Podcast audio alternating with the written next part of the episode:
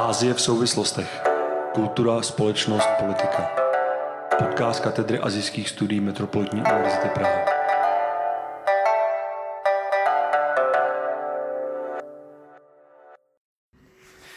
Dobrý den, vítáme vás u dalšího dílu eh, podcastu Ázie v souvislostech.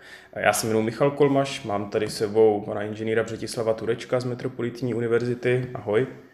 Eh, hezký den. Eh, dneska se budeme bavit o tématu, které není úplně, netýká se úplně východní Asie, ale týká se západní Asie. A západní Asie ještě do Asie můžeme brát. Ehm, bude se týkat toho, že 28. ledna představil americký prezident Donald Trump plán na vyřešení ehm, nekonečného problému mezi Izraelem a Palestinou. Ten plán sám o sobě by se měl určitým způsobem týkat založení palestinského státu a nás tedy dnes bude zajímat to, um, jaký ten plán, co ten plán vlastně znamená, jakou má šanci na vyřešení toho dlouhodobého problému mezi, uh, mezi Izraelci a Palestinci, uh, případně jakou má mezinárodní podporu a co vlastně nám může říci i třeba o americké politice vůči, uh, vůči západní Asii. Eh, já bych tedy hned na začátek se tě, Břeťo, zeptal, eh, co vlastně, co vlastně ten plán znamená, co v něm je? Eh, tak já začnu trochu ze široka. Můžeme říci, že po celé funkční, dosavadní funkční období Donalda Trumpa bylo avizováno, že on přijde s takzvaným plánem století Deal of the Century, tedy plánem, který by měl tento konflikt vyřešit. Zveřejnění toho plánu bylo několikrát odloženo. Eh, loni nakonec v létě eh, bylo v Bahrajnu představeno něco jako jeho ekonomická část, kdy některé proamerické režimy v západní Asii eh, na Blízkém východě slíbili finanční pomoc palestincům, pokud palestinci přistoupí na tu jeho politickou část. A ta, jak už si říkal, byla tedy zveřejněna teď na konci ledna. Co se týká šancí toho plánu, tak se obávám, a asi se dostaneme k detailům, že jsou eh, prakticky nulové, eh, protože eh, pokud někdo čekal, že ten plán jak si zohlední zájmy obou stran toho konfliktu, tedy kromě Izraelců také Palestinců, tak to se bohužel nestalo. Vlastně se naplnilo to, co Palestinci tvrdili bohužel trochu nekonstruktivně už předem, ale Donald Trump skutečně se velmi vychýlil ve své politice ve prospěch Izraele a opustil tím tu dosavadní dekády trvající snahu Američanů, Američanů alespoň předstírat, že jsou férovými zprostředkovateli. Ta americká politika doteď se snažila opravdu být jako hrát takovou tu férovou roli těch zprostředkovatelů. Já jsem měl vždycky pocit, že ta pro izraelská pro izraelská strategie je tam zřejmá, ale je v tom Donald uh, Trump nějak silnější? Eh, ta byla, ta byla zřejmá, přesně tak. Eh, třeba za celé funkční období Baracka Obamy, a to byl člověk, který byl často velmi označován za propalestinského, měl velmi špatné vztahy s izraelským premiérem Netanyahuem, tak přesto vlastně za 8 let jeho vlády Spojené státy jen jednou jedinkrát Eh, nezaujali pro izraelský postoj v Radě bezpečnosti. Až vlastně poslední hlasování, kdy byl ještě Obama ve funkci, tak američané nechali projít jednu eh, rezoluci kritickou k izraelským zájmům. Byla to rezoluce, která mimochodem označovala eh, osady, židovské osady na okupovaných územích za ilegální. Takže to bylo jednou jedinkrát, kdy to prošlo. Nicméně přesto i za Obamy američané pořád si hlídali a uvědomovali, že tam jsou i jiné zájmy. Donald Trump a to víme, to je prokazatelné, podnikl celou řadu gest eh, za ty tři roky ve funkci, kdy eh, například přesunul americkou ambasádu z Tel Avivu do Jeruzaléma, uznal Jeruzalém za hlavní město Izraele, Eh, uznal izraelskou anexi eh, golanských výšin, eh, což jsou všechno věci, které jsou jednak v rozporu s převažujícím veřejným míněním světové komunity, řekněme. Samozřejmě je to v rozporu s tím, co by si přáli palestinci, ale paradoxně je to i v rozporu s rezolucemi Rady bezpečnosti, které sami američané v uplynulých dekádách schvalovali v OSN. Mm-hmm. Palestinci k tomu plánu se hned vyjádřili, že to pro ně vůbec nestojí za úvahu, že to je něco, s čím by určitě nesouhlasili, že to vlastně legitimizuje ehm, to, co Izrael udělal za to poslední, za to poslední, za to posledních několik dekád.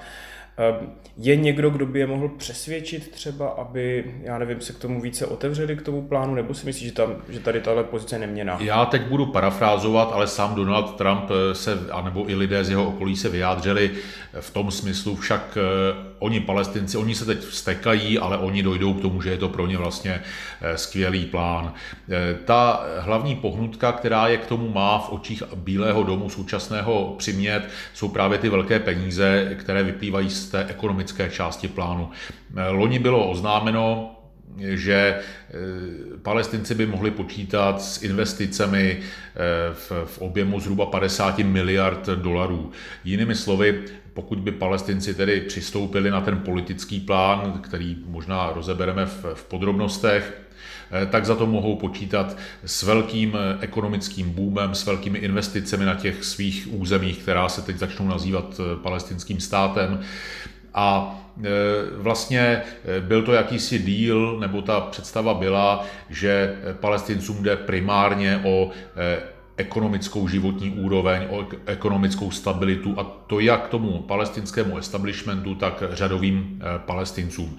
Eh, palestinský establishment nicméně, a je tam ve velkém souladu s velkou částí palestinské veřejnosti, eh, odpovídá v tom smyslu, že ani desítkami miliard dolarů si nelze koupit nějaké národní aspirace palestinců a oni doslova říkají, nás neskorumpujete penězi, které čekáte od Saudské Arábie ani tou vidinou toho, že by opravdu byli jako už konečně stát, nebo že by byli chápáni mezinárodní společnosti jako stát. A to, to je, a to už se dostáváme k podstatě toho politického plánu.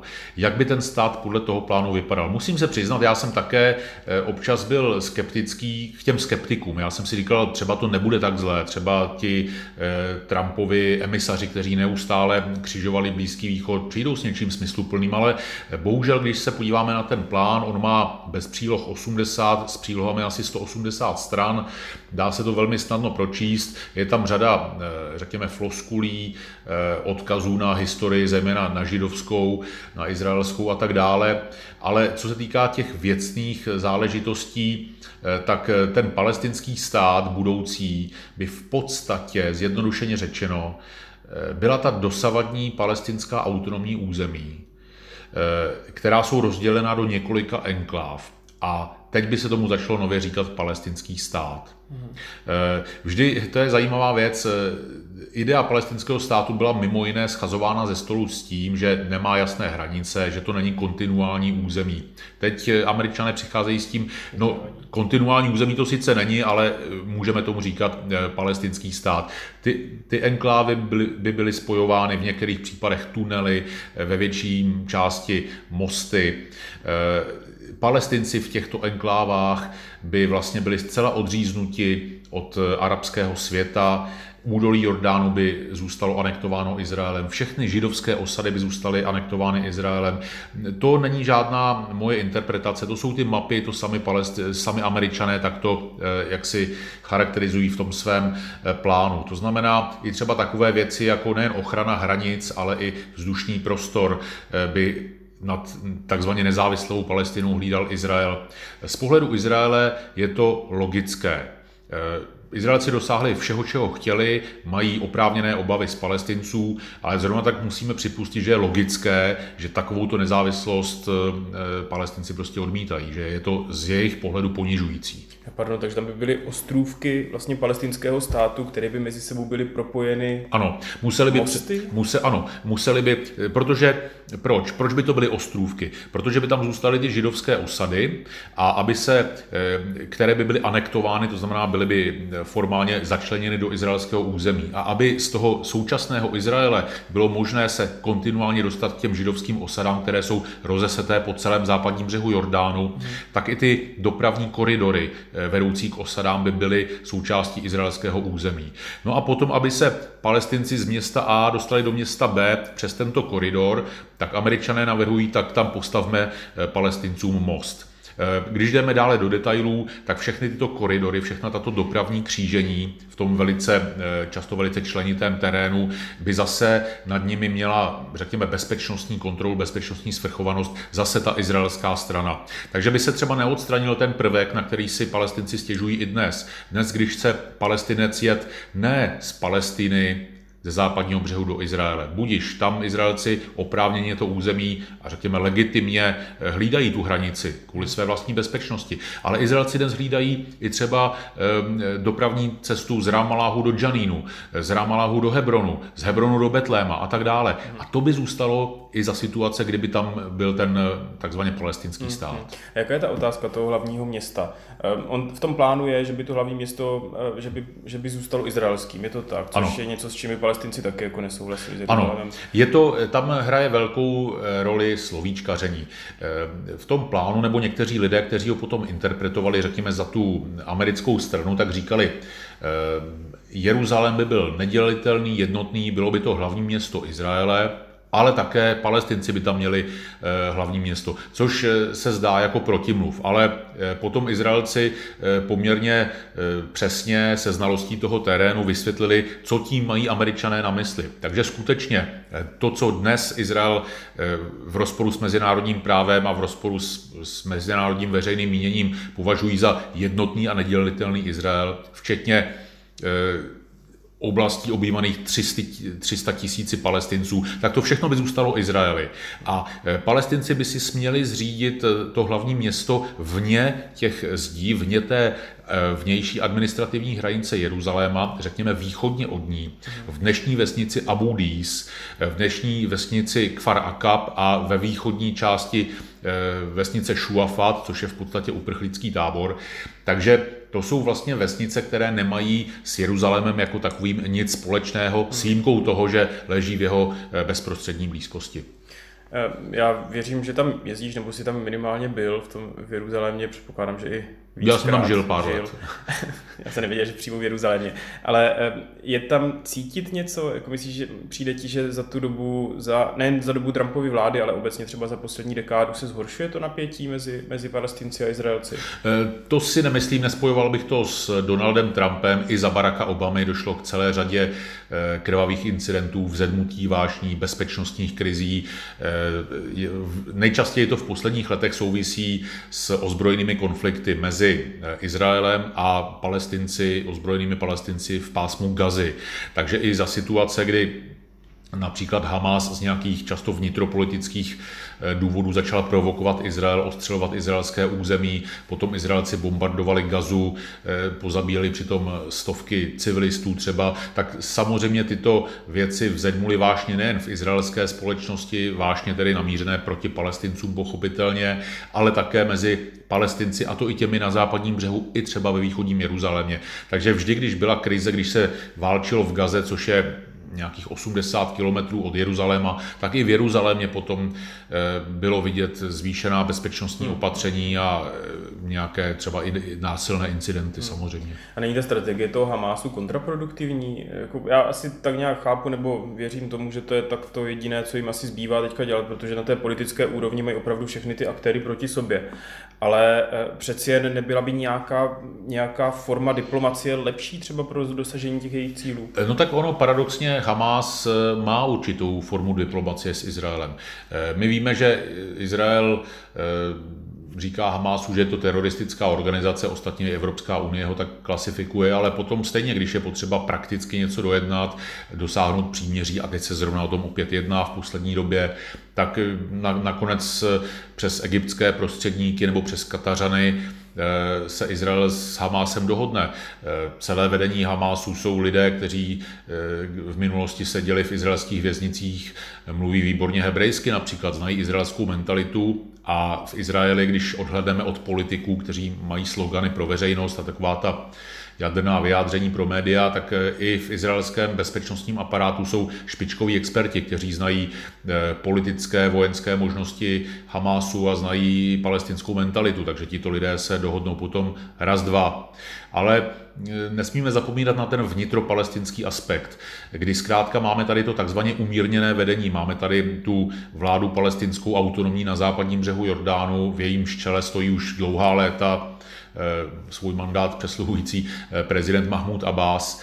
A ten se vydal cestou míru, ten eh, je tím člověkem, který uznává jeden z těch palestinských vůdců, z toho establishmentu, který uznává existenci Izraele, ale Hamas mu říká, a čeho si dosáhl? Hmm. Máš, jednáš s Izraelci a čeho si dosáhl. Pořád žijete pod okupací. My tady alespoň naším ozbrojeným bojem proti okupantům, jak se sám Hamas jak si prezentuje, my jsme dosáhli toho, že v roce 2005 Izraelci byli nuceni odejít z pásma Gazy. Eh, vy, čeho jste dosáhli na západním břehu? Ničeho, máte je tam pořád. Takže říkám to zjednodušeně, ale tohle je tam důležitý prvek. Hmm, jasně. Eh, co uvnitř Izraele? Já tam opět byl teď zvolen, jestli si to správně vzpomínám, Benjamin Netanyahu, i potom vlastně kontroverzní kampani a celém tom kontroverzní vyústění toho jeho posledního politického období. Je to tak? No, eh, tam je teď taková patová situace, kdy loni jsme měli v Dubnu a potom v září opakovaně předčasné volby, mm-hmm. které skončily patem a teď 2. března budou další předčasné volby a zatím se zdá, že opět skončí patem. Takže Benjamin Netanyahu, eh, pokud pokud odhaduji správně otázku, je člověkem, který v posledních letech vždy dokázal dobře zahrát eh, právě na strunu eh, obav o bezpečnost Izraelců, ačkoliv se utápí v, v rozsáhlých korupčních skandálech, hrozí mu teď eh, soudní proces, tak přesto má podporu nemalé části veřejnosti. Bohužel ta podpora není dostatečná, aby ty volby jednoznačně vyhrál a bohužel ti jeho oponenti také nejsou schopni vládu zatím sestavit. No ta moje otázka spíš mířila k tomu, jestli já si teda Netanyahu představuji jako spíš jako radikálního nacionalistu. Nevím, jestli to je úplně pravda, ale který nebylo vlastně divu, že tak rychle po tom americkém plánu skočil. Ale říkám si, jestli není v Izraeli nějaká, jako, řekl bych, liberálnější třeba klika mocenská, která by byla schopná nějakým způsobem s, těmi palestinci diskutovat. Jo? Protože mě přijde, že ten Netanyahu s nimi jako diskutovat nechce. Dneska se ukazuje, a je to trend posledních let, že i třeba v té eh, často velmi špinavé předvolební době v Izraeli, a opakuje se to, jak říkám, teď už po třetí, tak vlastně ty hlavní proudy, i ti velmi zarytí odpůrci eh, Benjamina Netanyahua, tak v podstatě jsou s ním do velké, do rozhodující míry zajedno, co se týká postupu vůči palestincům. Třeba to jinak prezentují, třeba nemají tak ostrý jazyk. Eh, u Netanyahua je důležité si uvědomit jednu věc, že on politicky přežívá i díky podpoře eh, těch židovských extremistických skupin, které mají eh, samozřejmě velké zázemí právě mezi osadníky. Takže on je na nich existenčně nebo politicky závislý a bez nich to zkrátka nejde. Eh, takže eh, pokud by se měl v tomto ohledu změnit v Izraeli trend, tak by u moci musely být ty politické strany nebo ti politici, eh, kteří takto životně provázaní s osadnickou lobby nejsou. Jinak ten tábor, ta izraelská levice, která před 27 lety uzavřela mírové dohody s Osla, která dlouhý, dlouho prosazovala takovou tu smířlivou cestu tak ti jsou dnes na okraji. Ti nemají šanci se ani dostat do vlády vlastně. To jsou strany jako eh, Merec, Levicová, jsou to arabské strany, ty ve vládě nikdy nejsou. Eh, je to třeba část strany práce, která ale také vlastně tíhne k tomu, eh, řekněme, mainstreamu, liberálnímu nebo středovému. Eh, takže takzvaný mírový tábor v Izraeli dneska je velmi slabý. Hmm, hmm. Tak ještě asi poslední otázka teda za mou strany, když ten plán Donalda Trumpa má tu poměrně malou šanci na to, aby se jakým způsobem zmatatelnil, jak by jenom tebe, čistě tebe, je tam nějaká cesta, jak to vyřešit? Je tam nějaká cesta, jak, jak vytvořit palestinský stát a přitom neantagonizovat Izrael? Ehm, obávám se, že eh, ten dnešní stav paradoxně vyhovuje nejen Izraeli, eh, prostě dál trvá to, co Izrael chce, ale bohužel to vyhovuje i tomu palestinskému establishmentu. Já si myslím, že eh, dneska nejlepší pro Izrael, co by bylo, by byl skutečně vznik palestinského státu. Protože pak by veškerou odpovědnost za dění v Palestině, eh, veškerá odpovědnost by připadla na Palestince. Co se týká bezpečnosti, co se týká útoků na Izrael, co se týká ekonomické života schopnosti toho státu, to všechno by byla starost palestinců samotných. Dnes oni vám na všechno řeknou, za to může izraelská okupace, my se bráníme okupantům a tak dále. A eh, tím, že Izrael není ochoten ten stát umožnit jeho vznik, eh, tak tím zároveň na sobě ponechává odpovědnost a tomu i škodí v očích světové veřejnosti. Takže palestinský stát vznikne až ve chvíli, kdy si Izraelci toto uvědomí a až se najde eh, na světové scéně nějaký nový zprostředkovatel, mohou to znovu být třeba američané, ale může to trvat, kteří se vrátí do té, eh, řekněme, středové roviny, kdy bude důvěryhodný pro obě strany. Dokázal si představit, že kdyby vyhrál volby v Americe teď Bernie Sanders nebo někdo z toho demokratického bloku, kteří minimálně vypadají trošku levicověji než třeba ti předešlí demokratičtí prezidenti, že by byli schopni takového plánu? Obávám se, že nikoliv, protože vidíme to, že i Barack Obama, který nebyl zdaleka tak nalevo jako Benny Sanders, hmm. hmm. tak eh, vlastně Izraelci ho, pokud to šlo, tak ignorovali Eh, zejména tedy Benjamin Netanyahu. Eh, ono tam hodně záleží na osobním nastavení těch jednotlivých politiků. Jsou politici, kteří mohou být eh, ideologicky velmi vzdálení a přesto si rozumí a mohou být takový, kteří k sobě mají politicky blízko a přesto si jdou po krku, řekněme. Takže i to, v, bohužel, ty, ta osobní rovina v tom také hraje roli. Dobře, tak já ti moc děkuju, děkuju za všechno, že jsi byl hostem našeho podcastu. Díky za pozvání. Také vám přeji krásný den. Mé jméno je Michála Buchníčková a závěrem dnešního podcastu bych ráda přidala jedno kulturní a historické téma. Chtěla bych vás seznámit s japonskou cestou čaje a jejími počátky. Čaj se do Japonska dostal z Číny kolem 9. století spolu s buddhistickými mnichy. Začal se zde sice pěstovat, ale zájem o něj pomalu upadal a čaj se na nějaký čas vytratil. K jeho znovu objevení došlo ve 12. století. Tehdy ale nebyl vnímán jako běžný nápoj, ale spíše jako lék. K tomu se váže také příběh, kdy shogun z rodu Minamoto často trpěl kocovinou a mnich Yosai mu od ní odpomohl našlehaným zeleným čajem. Od tohoto období čaj postupně získával na popularitě a to také díky tomu, že příprava čaje se stala oblíbenou kratochvílí samurajů. V období Kamakura a Muromachi se začala objevovat také první čajová setkání. Byla to možnost, jak zabavit společnost, která se sešla k hostině. Často bylo toto setkání spíše jako hra, kdy účastníci museli určit, zda čaj, který pijí, pochází z oblasti Kyoto nebo byl vypěstován v jiných provinciích. V době, kdy probíhaly boje o sjednocení Japonska, si i čajový obřad našel své místo. Postupně se čajová setkání stala nedílnou součástí diplomacie, ale také ukázkou moci a prestiže. V tomto období žil jeden z nejvýznamnějších mistrů čaje, Sen Rikyu, který vytvořil základ čajového obřadu tak, jak jej známe dnes. Působil na dvorech významných vojevůdců své doby, Ody Nobunagi a Toyotomiho Hideyoshiho. Oba byli velkými milovníky čaje. O Nobunagovi se tradují historky, že od poražených vojevůdců požadoval jako válečnou kořist jejich ceněné čajové náčiní. Hideyoshi naproti tomu proslul pořádáním okázalých čajových setkání. Rikyu musel na rozkaz Hideyoshiho spáchat sepuku. To dnes není jasné, co k tomuto rozhodnutí vedlo. Rodina Senke pak upadla v nemilost, ale následně byla rehabilitována a spolu s ní přišel i rozkvět cesty čaje. Členové rodiny Senke až do dnešních dnů vedou nejvýznamnější čajové školy a podílejí se na vytváření formy a filozofie přípravy čaje. A o čem tedy ten čajový obřad vlastně je? Hlavní principy, které prostupují cestu čaje, jsou harmonie, čistota, úcta a klid. Základním smyslem je ovšem sdílet společný čas s hosty. Proto se čajová setkání často konají k nějaké příležitosti. Ty se mohou lišit svou významností. Může se jednat o nějaké důležité výročí, ale také jen o to pohostit své blízké přátele. Studium čaje je ovlivněno zen buddhismem, což je patrné na estetice a mnohdy složité etiketě, která k čajovému obřadu neodmyslitelně patří. To lze ilustrovat na samotném pití z šálku, který se nazývá čavan. Každá čajová miska má přední často krásně zdobenou stranu a tu zadní, ze které host pije. Misku proto musí nejprve otočit po směru hodinových ručiček a až dopije, tak ji zase otočit zpět, aby si mohl čavan na závěr prohlédnout a ocenit práci toho, kdo jej vyrobil. Čajové setkání ve své nejformálnější podobě může trvat i několik hodin.